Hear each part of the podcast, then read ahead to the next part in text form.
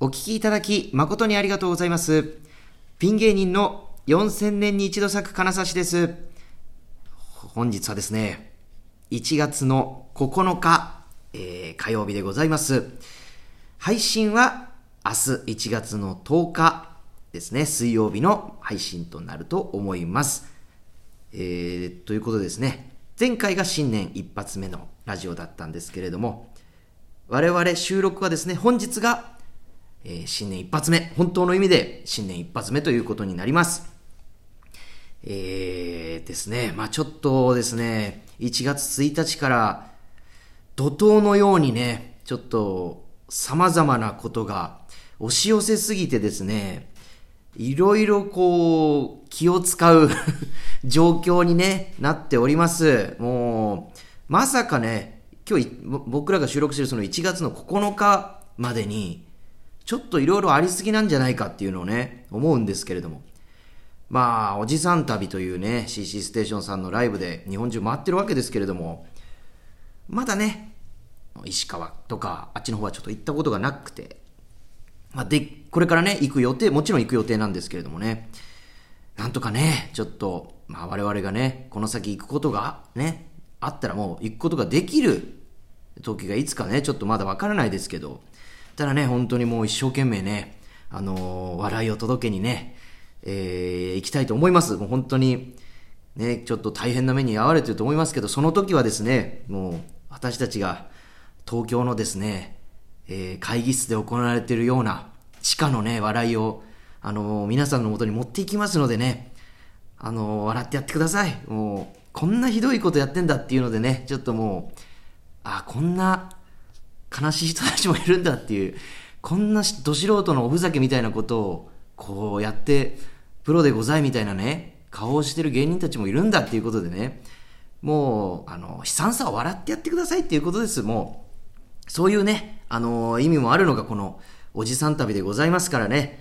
ちょっと落ち込んでる、ね、方もいらっしゃると思うんですけれどもね、よろしくお願いいたします。で、まあそういうね地震とかそういうことだけではなくね、通り魔事件みたいなのもあるわけですよ。もうこの数日間にすごいですよね。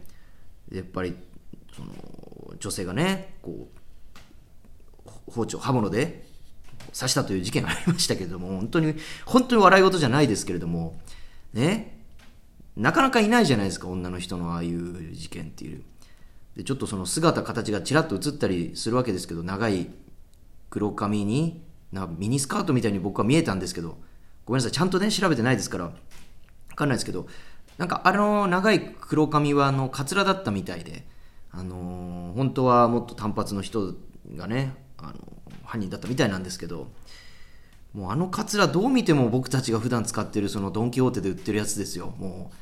うボッサボサのね、であれ見て異様な気持ちに報道でうわこの女の人大丈夫かなとかやっぱ思っちゃいましたけど、よくもまあ普段僕らあれをかぶってなんか女子高生の役とかなんならいい女の役をやるときもあれをかぶってるのおかしいですよ。やっぱりちょっとね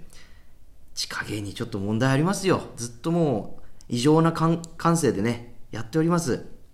でね、もう本当に下を見れば我々がおりますので、今ね大変な目でやってね落ち込んでる人たちもね笑ってくださいというわけでね、今年も参りましょう。4000年に一度咲く金指のしゃべる能面。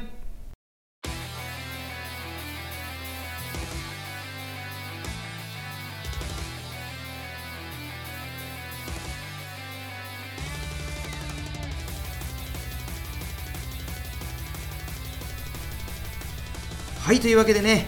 よろしくお願いいたします。ボリューム14でございますね。本日一緒にお話してくれるのはもちろんこの方です。どうも、ヒグマミサキ太田です。よろしくお願いします。お願いします。いやー、大変なね新年となりましたね。はい、なかなかですね。いや、僕はね1月1日は自分の実家に帰りまして、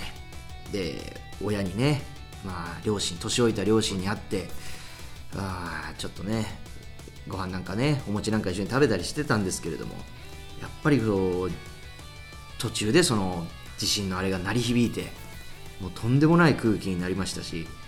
で2日目は妻の実家に行って、楽しくねまたここでそのご飯なんか食べたりしてたんですけど、まあ、やっぱり飛行機のあれがニュースが速報が飛び込んできて、まあ全員こう顔真っ青になりましたよね。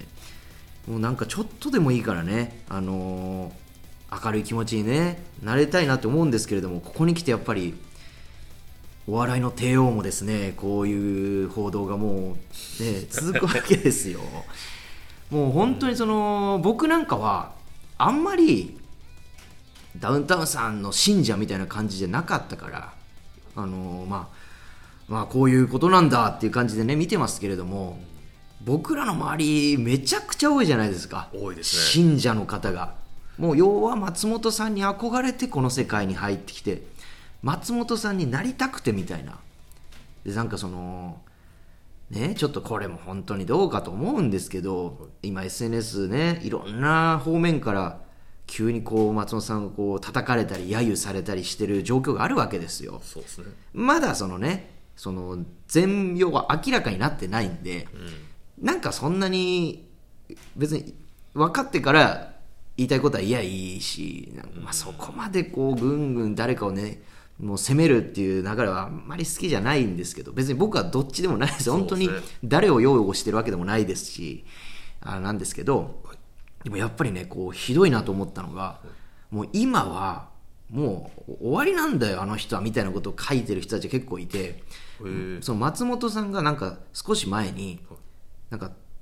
展覧会みたいなの、松本人志展みたいなやつをやってたらしいんですよ、六本木ヒルズとかで。でもうあれなんかもうなんか誰も行ってねえだろみたいな、あんななんかイベント開いても誰も行ってないぐらいだからもうオワコンなんだよみたいなことをね SNS でねこう叩かれてたんですけど、浜村ボンペータさん言ってますからねちゃんと信者が松本人志中身店でしたっけ。本当に浜村さんしか言ってなかったですけど、僕らの周りでそのまあ言った方いるかもしれないですけど、その話を聞いたのは浜村さんだけでしたけど、ガチ信者僕の元々の相方だったジャック豆山さんっていう人ねこの前滑りワングランプリっていう水曜日のダウンタウンにも出てらっしゃいましたけれども、まあね、もう言ってみればもう滑り芸人みたいな扱いとしてメディアにねこう出てたわけですよこの前。だけどあの人とかもガチガチの信者ですよ。あ、そうなんですね。いやすごいよ、もう見えないですね見えないでしょ、松本人志さんみたいなやっぱり口調でなんかそういうツッコミとかをプライベートではやるんですよ舞台では出さないのなぜかよくわかんないそこの線引きは2人で一緒にいる時とかになんか話したりするじゃない、そのネタのこととか。もうそこがもうね放送室みたいな風にするのかやめてほしくて、めっちゃでもう僕は要は高須さんの側にその回ってるっていうかそういう風になんか持ってこうとするみたいなのがあったし、一番ひどかったのが僕本当にねダウンタウンさんあんまり知らなかったから、若い頃とかあんまりもう僕はもうたけしさんとか爆笑さんとかに憧れてこの世界来たから。である時ねその豆さんとのコンビで僕がねコントやって結構受けたのよお客さんから。でやったと思って舞台降りてったら芸人が駆け寄ってきて、金沢さん大丈夫なんですかって言うわけよ。で何がですかって、あのネタ昔まっちゃんがやってたやつとほとんど一緒ですよってと思って、その僕は本当に知らなかったんだけど、ネタも書いてたのは向こうだったし、まあお互いに書いたりもしたんだけど、そのネタは向こうが書いてたんだけど、好きすぎてもこれこういうネタのなんたらってやつですって言われて、そんなバカなと思って一応ね検索してなんかこういうねそのビジュアルバムって大名作よ、もう今になっては分かるけど大名作のねもうあれね映像作品映像コントをたくさんね撮ってそのビデオで販売したわけですけれどもね、それの何々っていうコントに似てますって言われたから、そんなバカなと思って大当てでその借りてきて見たらめちゃくちゃ似てたもうさ、でもそれ本人は悪気がなくて、なんて言ったらいいんだろう、もうまっちゃん好きすぎて頭の中にそのまっちゃんがいるからこういうの面白いやろって思いついたことがもうなんていうのパクったんじゃなくて本当に自分が思いついちゃったみたいに多分出たみたいで、だから記憶の一部としても根源の部分にも住みついてるまっちゃんが彼にそのあのネタを書かせたっていうね、まっちゃんになっちゃった。そうでもうびっくりしちゃってさ、まあそういうこともなきにしもあらずだと思うけど、結構その芸人に与えた影響があまりにも大きいからそうすね、うん、これからどうなっていくんだろうと思ってね。だから今日一緒にやったゴミ収集の元芸人の人がいるんですけど、はい、まあ、その話になったんですよ。なるね。でまっちゃんやっぱり大好きで、うん、なんかいやもう全部あれ嘘だよみたいな、なんか逆にもう用語があるんですけど、そのあれ全部嘘ですからねみたいな、そんなもう文春がもう勝手に嘘つ、うん、でもそれで文春は儲かるからいいんですよみたいな、で裁判で負けても文春は、うん、その本文春そのまま売れてるから、はい、雑誌が売れてるからその裁判のその賠償金なんてへでもないんですよみたいなことを言ってて、売り上げが上回ってると、だから本当にそのまっちゃん側の意見を言ってらっしゃって、もうあなたが何をしてるんだったって思いましたけどいやその芸能界にさ精通してるなら分かるけど、ゴミ収集員でしょ、要はその元芸人ですよでもやっぱり そういう芸人は多分たくさんいるんだろうなってちょっともう信じられないみたいな、盲目的にね、ちょっともうまだ何もわからないですからね、何も我々は知らないからね、うん、でも結構なんだろう冷静な人も楽屋は多い気もするね。なんかやっぱりSNS の使い方とかをやっぱり僕たちはその、うん、結局なんとかはこう学んで一応やってるつもりだし、うん、ちょっと大丈夫なのかなみたいなところを行ったりとか、うん、そうですね。あとやっぱりここ数年でやっぱりそのコンプライアンス基準みたいなのがあまりにも変わったんだなっていうのがそうですね、思ってて、なんか本当につい数年前まではライブの打ち上げとかでなんかみっともない話いっぱいしてたなっていう、なんだろう、なんかお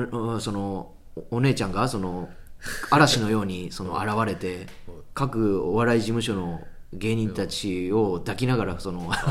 お笑い事務所一周してるみたいなさ、ありましたね。なんかそういう話ばっかりしてなかった、昔の打ち上げって。伝説の、うん、伝説のやりまんやりまんってやりまんってダメなのかな、もうちょっと分かんないけど、うん、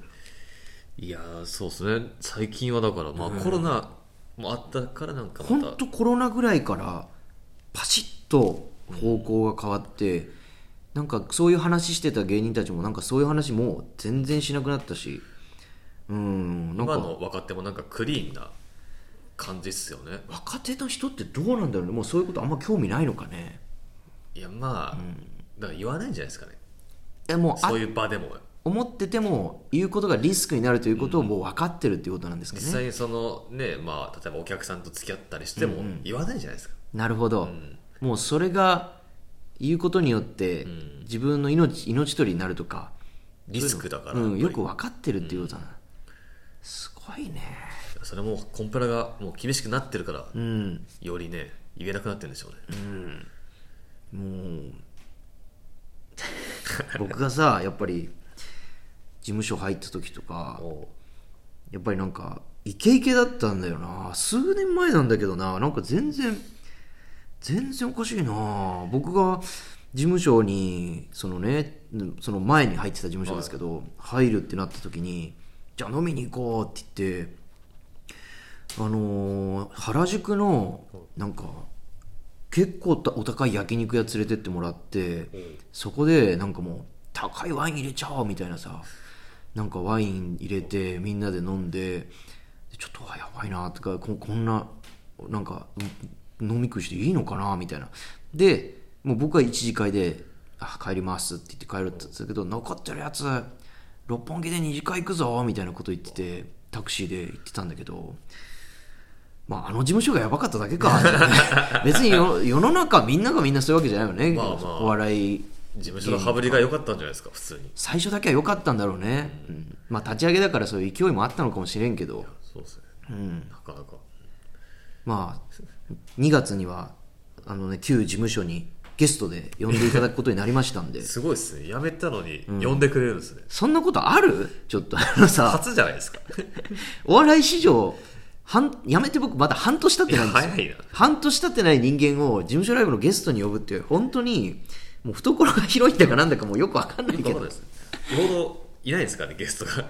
まあ大変なのかもしれない。ゲスト探しめんどくさくて結構苦労しててのあれかもしれないし、まあでも純粋にやっぱりまあ金指もね R1 とか賞レースあるだろうからなんか、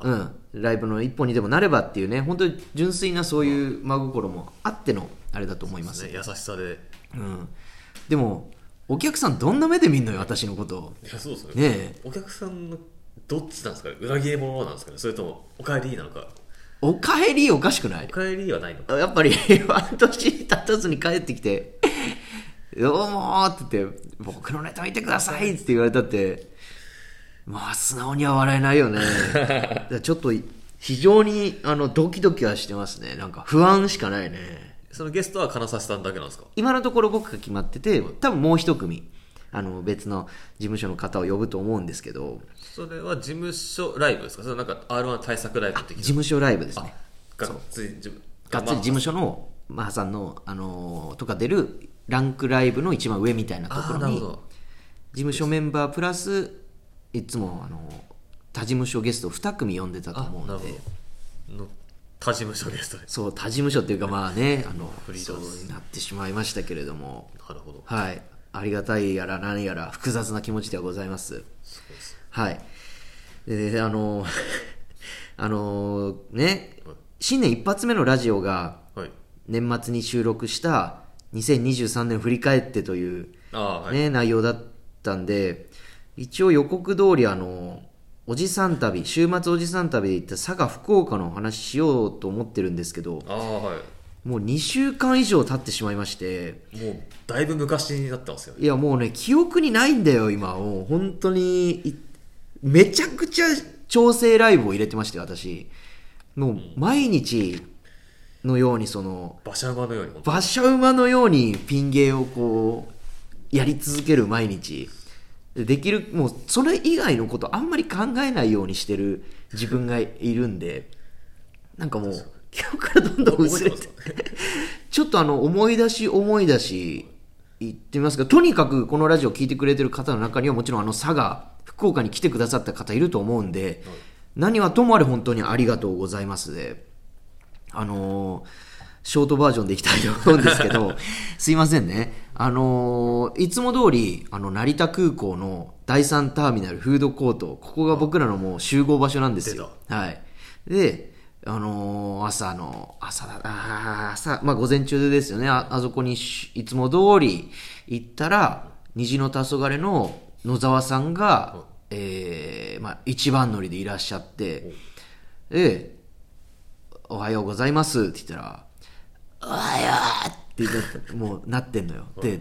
どうしたんですかって言ったら、その前日ぐらいにまあ、単独ライブではないらしいんですけど3組ぐらい呼んでユニットライブみたいな、なんて言うんだろう、虹さんがメインのでっかいライブをやったんですって。なんかもう日本の社長とかをゲストに呼んで、すごい、うん、でもそれでやっぱその持てる力を全部使ったらしくて、もう完全に喉が死んでたこれから佐賀と福岡に行くっていう状況でもうやばいこれやばいっていう風にで、いや非常にやばいと思いますってなって、しょうがねえねって言って、そのカバンからくしゃくしゃの処方箋の紙袋、白い紙袋出してなんか錠剤をパンパンってこう 何個か出してガーって飲んで、大丈夫なんですかそのくしゃくしゃの話を忘れてたらいや前声飛んだ時になんか医者からもらったやつだから効くっしょって言ってるんだけどもういつのやつかもわからんその薬をもうその空港の水で喉にこうぶち込んで、ね、これ大丈夫なのかと僕も R1 があるからなんかもう、もし仮にねその喉のあれが風邪とかのねあれだったりしたらもう嫌だから、もうなるべくそのマスクをしてなんだろうちょっとこう会話をこう少なめにみたいなしたらいつもトップバッターで成田にいらっしゃる忘れのね、鶴さんなんだけど、その期間、まあ、今もだと思うんだけど、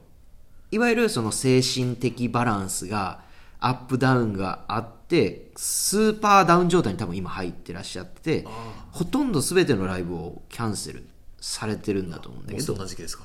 うん、またねきっと浮上するはずだと思うんですけど、その下の時期で、でもうそのおじさん旅に関しては飛行機宿のチケットも全部取ってるし、その向こうにこうなんていうんですかね、いろいろ例えば会うために遠くまで来てくださる方とかスケジュールを空けて例えば宿泊して来てくれる方とかもねもういるから、おそらくもうちょっともうこれをいかんわけにはいかんっていう、もう無理を押して鶴さんがそのおじさん旅だけは出るっていうことになってた。大丈夫かなと思って待ってたらおはようございますって言って来たんですけど、もうひげぼうぼうで、もう頭ももう1週間ぐらいおそらく洗ってない、もうツルツルのもうまあちょっと薄めのね頭皮ですけど、もうガビガビにそのはげたその油でもうズルズルになった頭で、もう布団から多分そのまま出てきたんであろう寝巻きみたいな服でこう現れてこの旅大丈夫なんですかですよ。もうこの人たちにもうすでに2人死んでるパフォーマンスができるのっていう状態なんですけど、まあその不安をね抱えながら、まあ他のメンバーもこう続々集まってきて、まあ向かうことになるんですけど、まあなんか酒ばっかり飲んでるイメージが僕らあると思うんですけど、もう全員やっぱりちょっともう飲みたくないってなって、なんか疲れちゃってて、やっぱりちょっとなんかライブも多いし年末だしみたいなんで、忙しい時期ですからね。そうで、もう体調ねそうやって崩してる方もいるしで、ちょっとね今日はもうねみたいな感じでみんなであったかいお茶とかなんか飲んだりしてんだけど、トシさんだけあれ誰も飲まないのっておもうみんなが飲まねえんならいいけどさって言って、ローソン行かないのみたいな、もうずっと酒の話して、化け物じゃないですか、どうなってんだよこの人、もう本当にただのアル中だなっていう、すごいなでもどうしてもさすがに多数派にこう負けてこうなんか我慢してるみたいな感じなんですけど、タフだな、うん、まあそんな感じで福岡空港まで飛行機で行きまして、で福岡空港から佐賀に行くんだけど、佐賀県までは、車なんですよ、レンタカーを借りて、なんか結果的にそれが一番安上がりで、結構遠くないですか。いやーこれが遠いのよ、そうそう、1時間半ぐらいかかるんだけど、まあ、CC ステーションの、主催者の黒木様は福岡出身、九州出身の方なんで、行けますみたいな、全然大丈夫なんでみたいなで、さらにその佐賀県には呼子っていう場所があって、そこはイカがものすごく美味しいと、もう海のそばでその取れたイカがもう本当に透き通ってて新鮮で、呼子のイカっていうのはもうめちゃくちゃそのイカの中でも美味しいイカっていうので有名な場所なんだけど、もう絶対食べた方がいいし私大好きだから、ここにまず呼子に行ってからご飯食べて佐賀の会場に向かいましょうっていうことになってて、で車でまず呼子っていうところまで行くんですけど、1時間半から2時間ぐらいの、時間をかけてですね、こうブーってこう呼子まで行くんですよ結構遠いで、も車内ではもうずっと、その忘れるの、ね、鶴山さんがもうその精神的に大丈夫なのかみたいな話ばっかり、もうみんなそのこうまあ我々は仲間だからもういいんだけど、その相方の橋本さんに大丈夫なんですか最近ライブめちゃくちゃ休んでるけどっていう話になったんだけど、いやそれがって言って 家にねこもって出てきてないと、相方の鶴がって言って、でも心配だから実際家まで見に行ったんですよって言って、でピンポンピンポーンって押してもなかなか出てこなくて、どんどんどんってやって大丈夫って言って起きてるみたいな感じで言ったら、ガチャって鍵が開いて、完全にすっぽんぽん裸でもうろれつ回ってないよだれ垂らした鶴さんが出てきたらしくて、それ見た相方の橋本さんがオーバードーズしとるやないかっていうツッコミを入れたっていう話をして、みんなでもそっからもう社内がそのオーバードーズっていうその単語がもう流行し始めて、その何につけてもオーバードーズみたいな感じでもうずっとはしゃいでる状態で、もう声大丈夫かなって言った野沢さんももうよしゃいいのに、もうずっと魔族の佐渡山さんのモノマネをその社内でし続けるんだから、もう喉がそのさらにまずくなってくるわけよ。やめればいいのに、もう多分止まんないだろうね、楽しくて。もうテンション上がっちゃって、そう上がっちゃって1時間半もうオーバードーズと魔族佐渡山だけで車中もうずーっと持つのよ。佐渡山さんなんて佐渡山さんのモノマネが佐渡山さんのモノマネって何なんですか。佐渡山さんが好きなのか、そのなんかずっとその月持ちますよっていうそのなんかモノマネがあるんだけど、その聞いたことないけどね、そのなんかずーっとそれをやるのよ。喉も酷使するタイプの声の出し方だから、もうやめた方がいいんだけど。で呼ぶ子っていう場所にその長時間かけて着いたら、まあちょっとね福岡雪とかもあの時降ってて、飛行機がすぐには到着しなかったというか、行きも離陸も着陸もちょっと時間も遅くなったの予定より。そういうのもあってか、呼ぶ子がイカの店が僕らが着いたらもう全部閉まってて、もう時間が、田舎の店って早いでしょ、早いっすね閉まるのが、うん、でも、全部回ったけど一個も店開いてない。観光案内所みたいなとこ聞いても、あ、今日はもう終わりですで、でもまあしょうがないよなこればっかりはってなって、とりあえず会場向かいましょうって言って、で会場の近くで何か食べましょうって言って、ちなみに佐賀のその会場っていうのはこの近くなのかなって思って、その車のナビ入れたら佐賀でかすぎて、その呼子から佐賀の会場まで1時間半だったんですよ。でもいい加減にしてくれよよ、もう本当に何だったのこの3時間のただ車のね旅で、その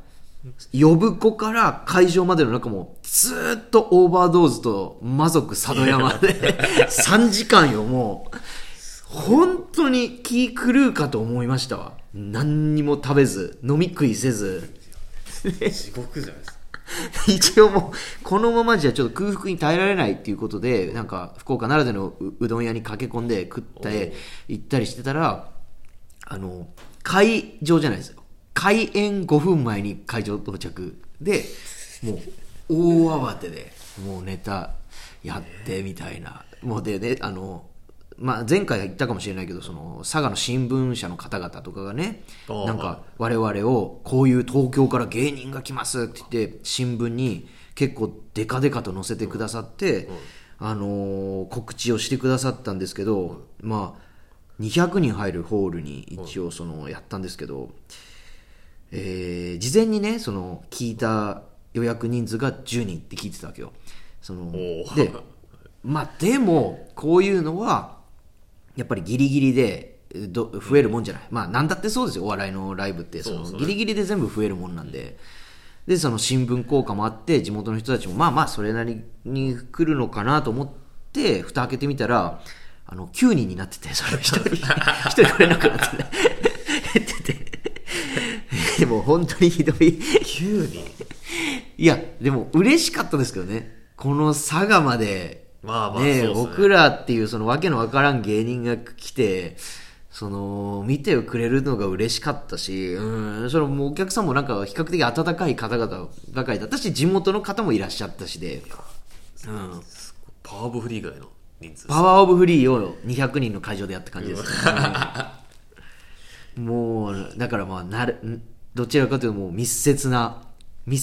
お客さんとの距離感でライブやって、すごいな。いや本当にありがとうございましたっていう、感じでしたね。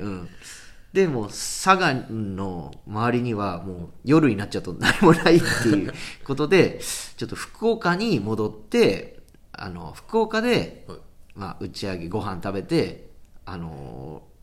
宿も取ってるから寝ましょうっていうことになったんですけど、まあそうこと佐賀の会場から福岡までは1時間なので、またそこで魔族佐渡山とオーバードーズやないかでも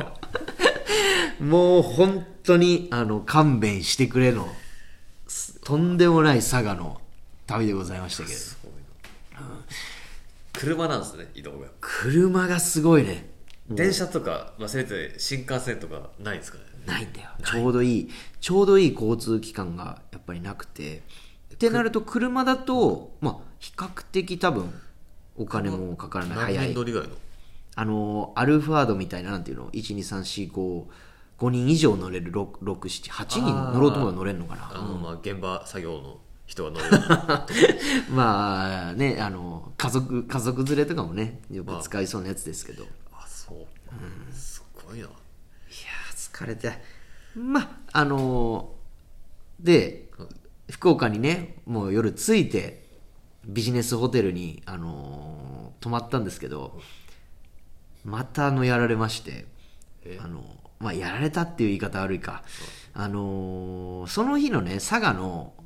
ライブのネタの後の企画コーナーが、はい、週末おじさん旅というこのライブの収支報告をやったんですよ。まあねさらば青春の光さんがねその株主総会みたいなのをやってる、まあそういうノリですかね。こういろんなね地域回ってきて、はい、これだけまあ上がりが出てとかこれだけ赤字があってみたいなのを、はい大阪行ったり北海道行ったり我々してきたから一つ一つ、はい、まあそれを報告してったんですけど、はいまあ、結果ですねその、はいまあ、ホワイトボードを出してお客さんの前でね、はい、これがいくらこれがいくらってやったんですけど、はい、もうちょっとシャレにならん赤字がちょっともう本当に莫大ななんて言うんでしょうね主催者の方の資産がもうそのなんかやっぱり、ね、CC ステーション日本中を回ってお笑いを笑顔を届けたいっていうねその目的と夢のために、うん、ある程度その、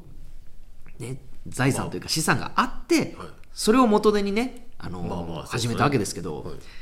い、47都道府県これから回る中で、はい、どのぐらい行ったんだろう十数行ったと思うんですけどね、はい、まあ序盤ですよ。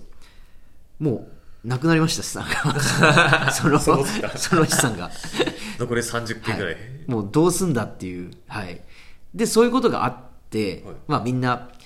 頑張ろうとにかく、うん、なんとかして盛り上げようっていう感じでビジネスホテルに着いたらちょっとすいませんとまあお金もねあんまないんで2人部屋ということで今日は勘弁してくださいと主催者の方が、うん、1人1部屋はちょっと取れないでもちゃんとベッドは2つある部屋なんでって言われてでみんな誰と一緒に泊まるかみたいな話になった時に、まあ、とりあえず金指はとしさんでじゃああとの人でじゃんけんでみたいなもうそのどういうことなのもうそこは決まりみたいな風になってるのももう本当に嫌なんですけどもう反論もできないんで、まあ、もうとしさんもう嫌だとも言わないからねその金指ととしさんは一緒でって言われたらちょっと待ってくださいよって僕は言うけどもうとしさんはおーみたいな風になってもうそのでとしさんと2人でガチャってさそのホテルの部屋を開けたらベッド一つしかないのよまたで主催者の人にちょっと待ってくださいよ黒木さんどうなってんですかって言ったらみたいなベッド2つって聞いてたんですけどみたいな感じでなんか違ったみたいですみたいになってでも僕たちももうその莫大な赤字が出てるからもうそれを直前に聞いてるからもう反論もできないわけですどうすんだよでもそこでトシさんがまたふざけんじゃねえよってホモじゃねえかよこんな男2人でそのベッドでよみたいないやちょっとこれもう今日寝られねえわ明日福岡あんのにどうすんだよみたいな話して本当にそうですけどもどうしたらもう我慢してくださいよって言ってもじゃあもうここにみたいななんか縦に2人でねその寝るのはちょっと嫌だから横向きにそのベッドにちょっと2人でその距離をねある程度持って下半身はもうベッドからはみ出す座って寝るみたいななんか感じですけどもうその感じで寝るしかねえなみたいなこと言われて、まあ、しょうがないですよもう勘弁してくださいよって言って2人でまあね、もう赤字があれだけ出てるからしょうがねえかみたいな感じでベッドにバタって一応倒れたら、もうその瞬間トシさんがカーッてって、その大爆睡何が寝られねえよなのよみたいな、すごいのよやっぱり。たくましいっすねトシさん、本物のゴキブリっていうか、そのどこへでもそのどこででも絶対生きていける本物のゴキブリ。いや、そのいい意味でのね、そのこの地球上で最も古い生命体としての、はい、長生きしてる生命体としてのあれですけど、長生きするですよね。もうトシさんは死なない。そうです。うん、本当に。まあそういう感じで、まあでまあちょっと本当に長々とちょっとやっぱ話したけど、まあ福岡に関してはじゃあまあさっとね行きますけど、本当にいいとこでもう前行ってるんで、それでお客さんもね福岡の方はある程度たくさん入って、でめちゃくちゃ受けてるというか、あったかいお客さんで楽しくやらせていただきまして、はい楽しかったです。はい。ありがとうございました。もう福岡も大巻きで。はい。というわけでですね、こんなところで、佐賀、福岡のね、おじさん旅は、楽しかったということで、来てくださった方、本当にありがとうございます。次もね、今年もいろんなとこ行きますんで、ぜひぜひ、来てください。ぜひ。お願いします。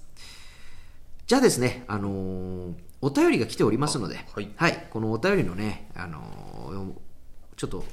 新年一発目いつ来てるんでね、読ませていただきます、はい、金指さん、太田さん、明けましておめでとうございます。おめでとうございます。今年もご健康とますますのご活躍を期待しております。今年は元旦に北陸で大地震という悲しい出来事から始まりましたね。ふと思ったのですが、東日本大震災のあった2011年3月11日お二人はどのように過ごされていましたか？ちなみに私は当時勤めていた某役所から帰れなくなり、職場から備蓄のカロリーメイト（賞味期限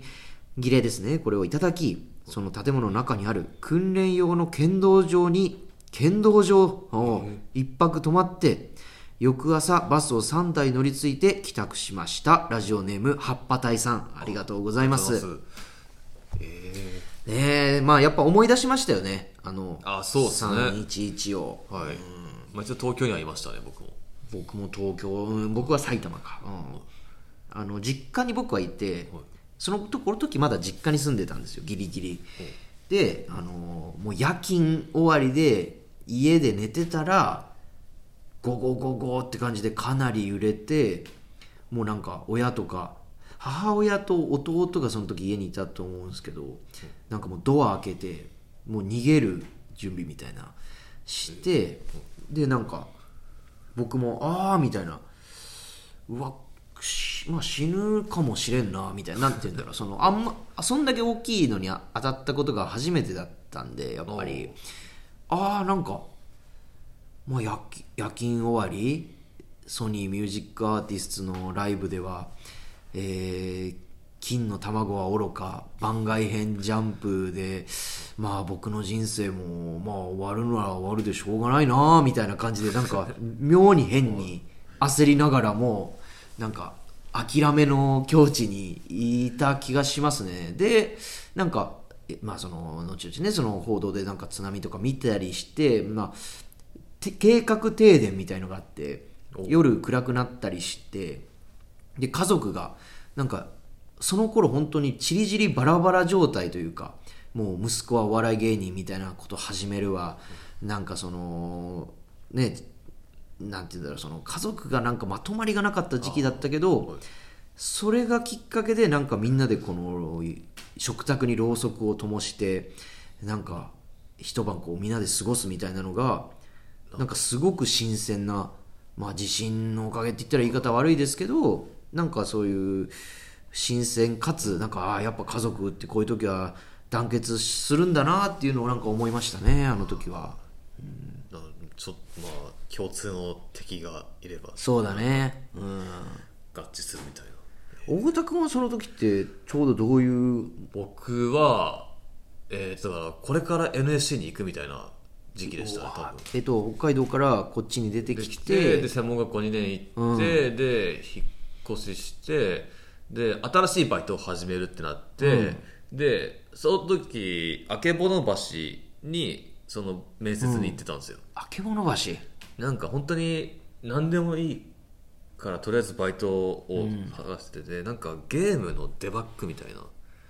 うわバグ探しのやつだ、はい、あれ芸人一時期やってる人多かったよね、まあ、結局その、うん、まあバグを一個も僕見つけられなくてクビなんですけどなんで見つけられなかったいやもう自分が何してるかも分かってなくてもうなんかあれでしょそのゲームこうやってやる操作してその時モンハンをやってたんですけど、うん、これなんなのでなんか適当に分かんないからここの色がちょっと薄かったですみたいなもう分かんないから書いてたらどんどんそのシフトが減らされてあいつ一個も見つけねえなみたいになったってことそうなってで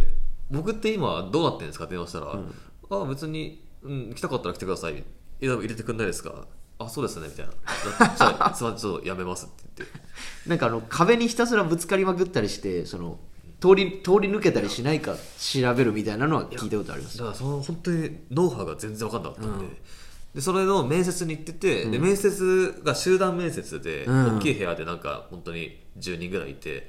で説明受けてる時にちょうどガガガって揺れて、うん、うわそんなタイミングででなんかまあでとりあえず、まあ、説明ちょうど終わったぐらいだったんで、うん、あ大地震大丈夫ですかってなって、まあ、とりあえず皆さん今日終わりで帰ってくださいって言ったらもう交通機関が全てストップしてるからそうだった、うん、で歩いて家まで帰ってあけぼの橋から当時代田橋だったんで都営新宿線かだからマジで2時間ぐらいかかったのかな結構歩いてすごい、ね、でその間もみんなやっぱり俺みたいに歩いてる人がもうその行列が甲州街道の行列で、うん、なんかやっぱりでその当時スマホもそんななんかツイッターとかなかったから、うん、やってなかったから情報が何も分かんなくて、うん、これは一体何なんだって思いながら帰ってテレビでつけたら大地震ですってこんなことになってたと、うん、っていう感じですね。確かに何日かやっぱり移動できなかったもんね。バイトとか行けなかったっていう。そうですね。当時バイトはしてなかったんで僕は逆に家にずっといましたね。なるほど。このね葉っぱ隊さんはおそらくもう家がその職場から離れてたからもう泊まるしかなかったっていうね。そういう方はもう動けないですもんね。うちの父親もその時学校でね教師で働いててでも帰ってきたね。どうやって帰ってきたんだろう本当に。車で行ってたのか。だからなんか自転車を買うみたいな人もいましたもんね。もうその現地調達で歩いて帰ってきたのかもしれないな。うちの父親もカンナラドン協定もすっからかんでした自転車おなじみの、入ってすぐ、はい、地下のところですね。地下の自転車売り場、自転車もないし食品もないし、うん、カンナラドンキホーテがすっからかんになるところ僕も何回かねあれなんだっけ爆買いの時コロナですか、ね、コロナの時は本当にドン・キホーテから全部食べ物が消えたもんね。トイレットペーパーもなくなったりしてなくなったマスクもない、うん、あれすごいやっぱ何回かあるねそういうことが。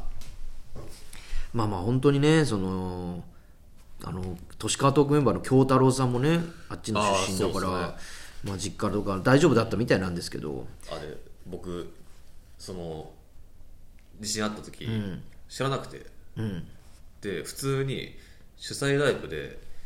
ゲストなんか MC を呼ぶってなってたんです、うん、でステーキハウス五十嵐っていう、うん、今堀川ランプと元イノベートの大成が、うん、コンビを組みましてあそうらしいね、うん、でそこに頼みたくて、うん、ランプの LINE してたから堀川ランプに事務所主催ライブなんだけど、うん、ちょっと MC お願いできませんかって送って、はいでまあ、すぐ返事来てあ確認しますねって言って、はい、でなんかテレビつけたら地震で、うん、でどこってなったら新潟もやばくてで堀川ランプって今新潟から通ってらっしゃる、ね、通ってるから、うん、あやべえって思ってこんな大事な時にちょっとライブのオファーしちゃったって思ってあごめんランプ知らなかったわって送ってあ全然大丈夫ですみたいな感じのことがあってそうかいやなんか新潟のねお客さんもこれ聞いてくれてるんですけどあっちの方のまあなんか大丈夫そうだったみたいだけど、ね、ちょっと日本海側がね全部こう、 そうあっちのラインが本当に、ね、揺れたり津波がってなってるからまあ震度だって低いのでも5みたいなうんいや怖いけどねちょっとね本当に皆さんね頑張ってちょっといやそうですね、ここは、うん、乗り切りましょう。そうですね、はい。というわけでね、お便りどうもありがとうございました。はい、なんかちょっと思い出しました。それではですね、エンディングに移りましょう。エンディングです。はい、というわけでね、今回も聞いていただきまして誠にありがとうございました、ね。告知なんですけれどもね、1月のおそらく23日火曜日にですね、おそらくなんですけれども、まだ決まってないというか日程が出てないんでね、わかんないんですけど、私 R1 グランプリの2回戦にね、出る予定でございます。シラックスかな、ホール渋谷のあそこだったと思うんですけれども、あ、そうです、シラックスですね。はい、ちょっとね、時間とかもねどうなるか分かんないんですけど、来てください。もうね、とにかく一生懸命やってますんで。で、いろ